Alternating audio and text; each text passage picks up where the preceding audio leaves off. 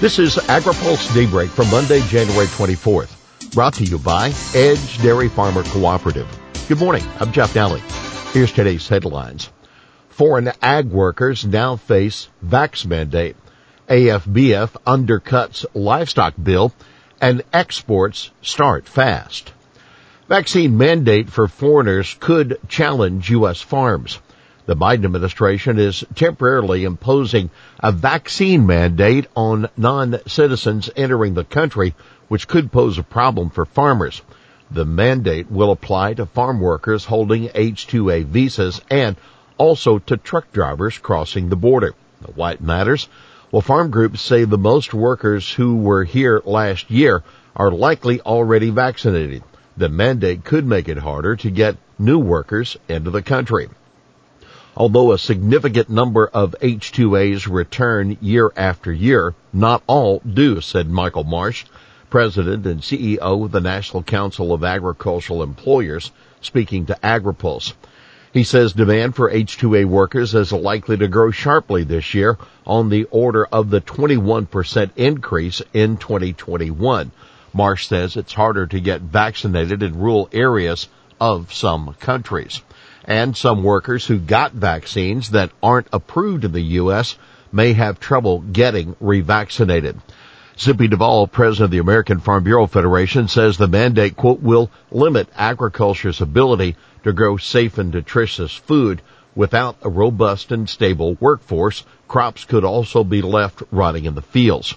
Keep in mind, the Department of Homeland Security decided against exempting essential travel from the mandate citing, quote, the rapid increase of COVID-19 cases and the increasing availability of COVID-19 vaccines. Farm Bureau deals heavy blow to market reform bill.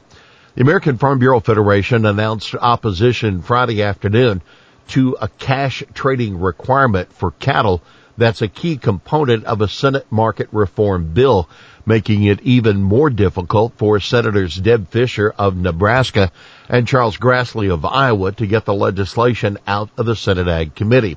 The Farm Bureau position echoes the sharp regional divide within the cattle industry over contracting practices. The National Cattlemen's Beef Association is expected to debate the issue at its meeting next week in Houston. China starts review on fate of distillers' grain duties.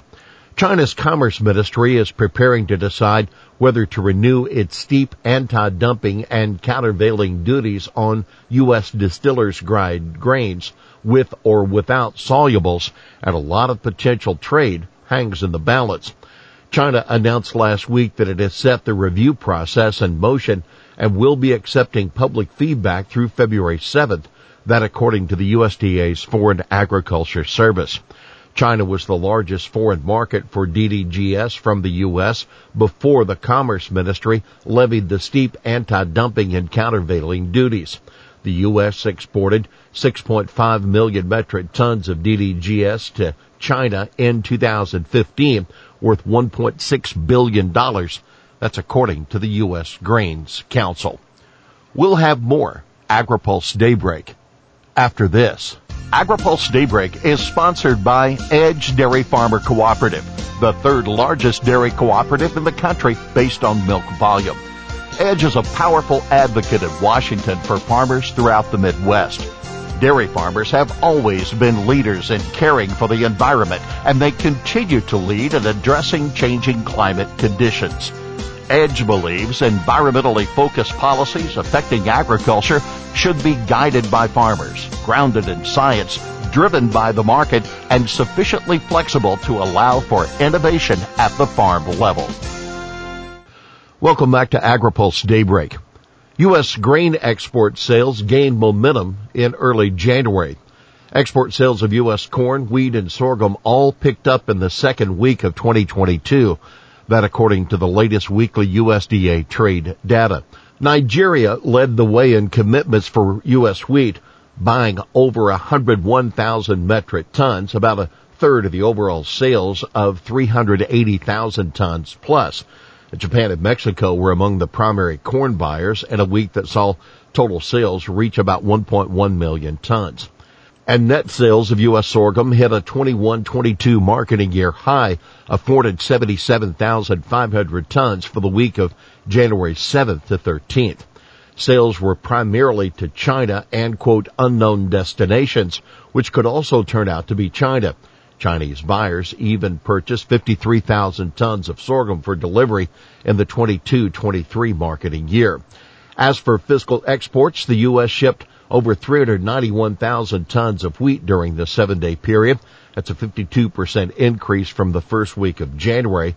About 1.3 million tons of corn, a marketing year high, and 163,300 tons of sorghum to foreign customers. GOP senators press Regan on pesticide decisions. Four Republican senators have told EPA Administrator Michael Regan they're worried about the quote problematic direction they say the agency is taking on pesticides. After a Zoom call last week with Regan last week, Kansas Senator Roger Marshall, Iowa's Chuck Grassley, and Joni Ernst, and Indiana's Mike Braun issued a joint statement criticizing EPA's overly conservative political decision to revoke food tolerances for chlorpyrifos as well as December's unrequired, not mandated report that documented dicamba damage complaints. They also criticized EPA's assessment of the impacts of glyphosate, atrazine, and simazine on endangered species and the agency's stated intention to reevaluate an aquatic plant life benchmark for triazine herbicides.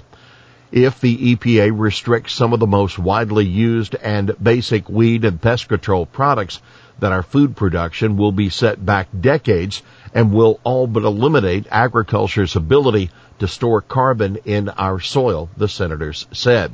We don't think that EPA is sufficiently engaged with USDA, the registrants, and growers to fully understand the implications of their decisions. ERS, NIFA lost much of black workforce in MOVE.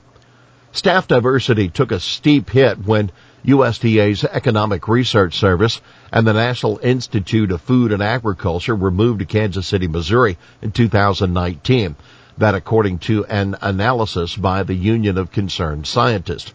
In 2020, one year after the move, just 15% of NIFA's workforce was black, down from 39% in 2018.